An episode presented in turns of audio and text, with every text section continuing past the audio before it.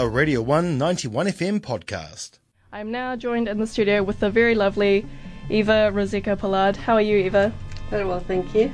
How's it going? Um, so you're you are uh, organising an event that's coming up next week. Is that right? Yes. Yeah. Could you tell us a little bit about the event and what it's about?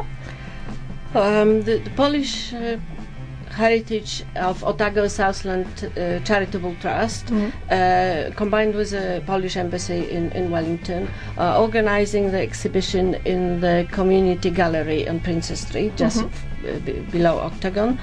Um, and the title of the exhibition is Women of Independence.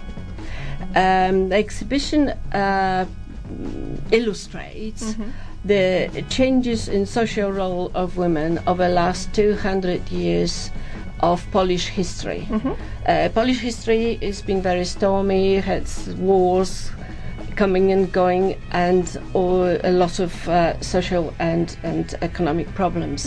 And women during that time were very often forced or volunteered to take the leading roles. Uh, men were killed in the wars; they were deported, so they were overtaking the men roles, like a, like a farming, like running a businesses. Also, they they ran the, the, their own families. Um, the, without spoiling uh, and giving too much what is in the exhibition, I can give you a, a couple of uh, examples. Yeah, sure. Uh, who is depicted in, in the exhibition. Uh, one of them is Marie Curie Skłodowska. Um, everybody should know her. Uh, she was the first woman that received Nobel Prize for uh, um, uh, for chemistry. She was the first person that received two Nobel Wow, Prizes. She was also the only person so far that received the two Nobel Prizes in the different fields. Um, she was also the first female professor at uh, Sorbonne University in Paris, where she began to study physics and mathematics in 1890s. Um, she discovered um, radiation and Röntgen and X-rays. So she actually was the director of the Red Cross during the First World War, Yeah. and she was behind a fleet of ambulances with the X-ray machines that they were working in the front, um, helping in in the uh, war um, uh, hospitals. Um, the other famous uh, Polish woman is Irena Sendler, uh, who um, worked in the um, Warsaw uh, uh, can, can DCC. Yeah. That's the best way to, to explain it. And she actually helped by forging documents Wow. uh, t- to save 2,000 uh, Jewish orphans Mm-hmm. uh, to be placed in the among the Polish society Mm-hmm. and taken out of the ghetto. So she actually uh, saved 2,000. Uh, 2,000 Jewish- lives, yeah. 2,000 lives. So exhibition actually uh, shows the examples of the very fantastic and outstanding woman Hmm. for last 200 years of a Polish history. That's amazing. Um, and what's been your role in the, organising this event? Like, well, how have you been a part of this? Well, I've been part of it because I am a chairperson of the POCHOS, the, the Polish Society uh, organization. Um, we received the, uh, the exhibition itself from, from, the, from the Polish embassy. And over the last nearly 20 years, we've been regularly organizing the Polish exhibition in the community gallery. Um, every time we try to combine uh, Polish team with the New Zealand team. So obviously this year uh, and last year was the Uh, anniversary of 125 years Of of, the suffragette? of the suffragette Yeah. movement. Mm-hmm. Um, and I just discovered, looking at that, a few interesting facts. Yeah, go for it. I- it is well known that the New Zealand was the first one to give women a vote in mm-hmm. 1893. But before that, mm-hmm. female descendants of the Bounty mutineers who lived in uh, Pitcairn Islands could vote from 1838. Wow. This was this right was transferred when they resettled in 1856 to the Norfolk Islands. Um, after uh, in 1883, also property women property owners in the Isle of Man uh, received the vote.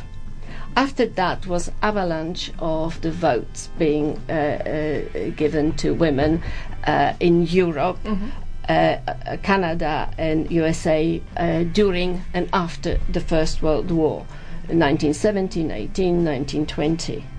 But very interesting fact is that France didn't get the vote until 1944. Greece That's pretty horrendous. well, yeah. wait more. Yeah. Greece in 1952. Yeah. And friendly Swiss Mhm. give a vote to their women in 1971. That's that's horrendous. So you'd think that the European countries would be like I, I don't know. I just assumed that they were like a little bit more forward thinking than the rest of the world. But um, yeah, uh, what can people expect from um, coming to this uh, exhibition, and what, what do you think people? What do you hope people can take away from coming to this event? Well, I hope they will learn some details Mhm. about the Polish history Yeah. of the last 200 years, but from the prospect of, of, of women. Mm-hmm. Um, the, there were women that were fighting alongside men, uh, uh, uh, dressed as men. There, Mhm. there were women that uh, um, university professors. Uh, i- a long time ago, there, there, there were women that there were doctors, there were women that were fighting with solidarity Mm. for for the Polish independence. Um, they are absolutely fantastic uh, uh, um, examples. Mm. And since I've been in New Zealand, um, I, I moved here 17 years ago. Oh wow. Yeah. Um, I am still shocked and stunned about the hardship and Mm. difficulties the settlers in New Zealand Mm. lived through in in 1800s. Yeah, yeah, for And sure. uh, my my first visit to a settlers museum uh, was when there was an exhibition of the wedding dresses from 1860s, Oh, 1870s, interesting. and they were absolutely exquisite Mm.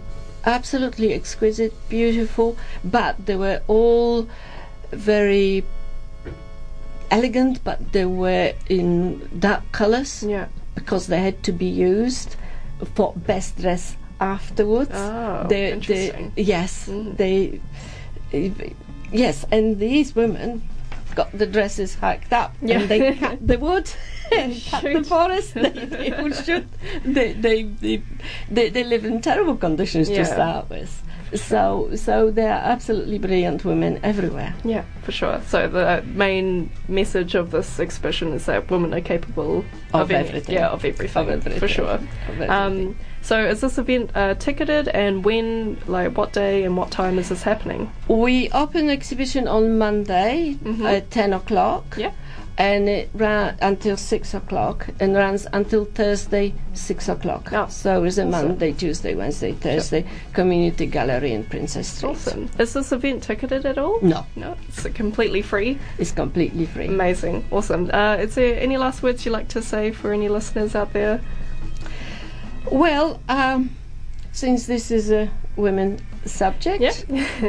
um, I would like to quote very uh, learned philosopher sure. That said, behind every successful man Mhm. is a very surprised woman. That's a great way to end this interview. Thank you so much, Eva, for joining us on air today. That is the uh, Women of Independence exhibition opening on Monday, the 11th of November. Make sure you go. It is a completely free event, and you know you could learn a bit more history about New Zealand and Polish culture. Thank you so much for coming in today. It's been an absolute pleasure. That was a Radio 1 91 FM podcast. You can find more at r1.co.nz or wherever quality content is found.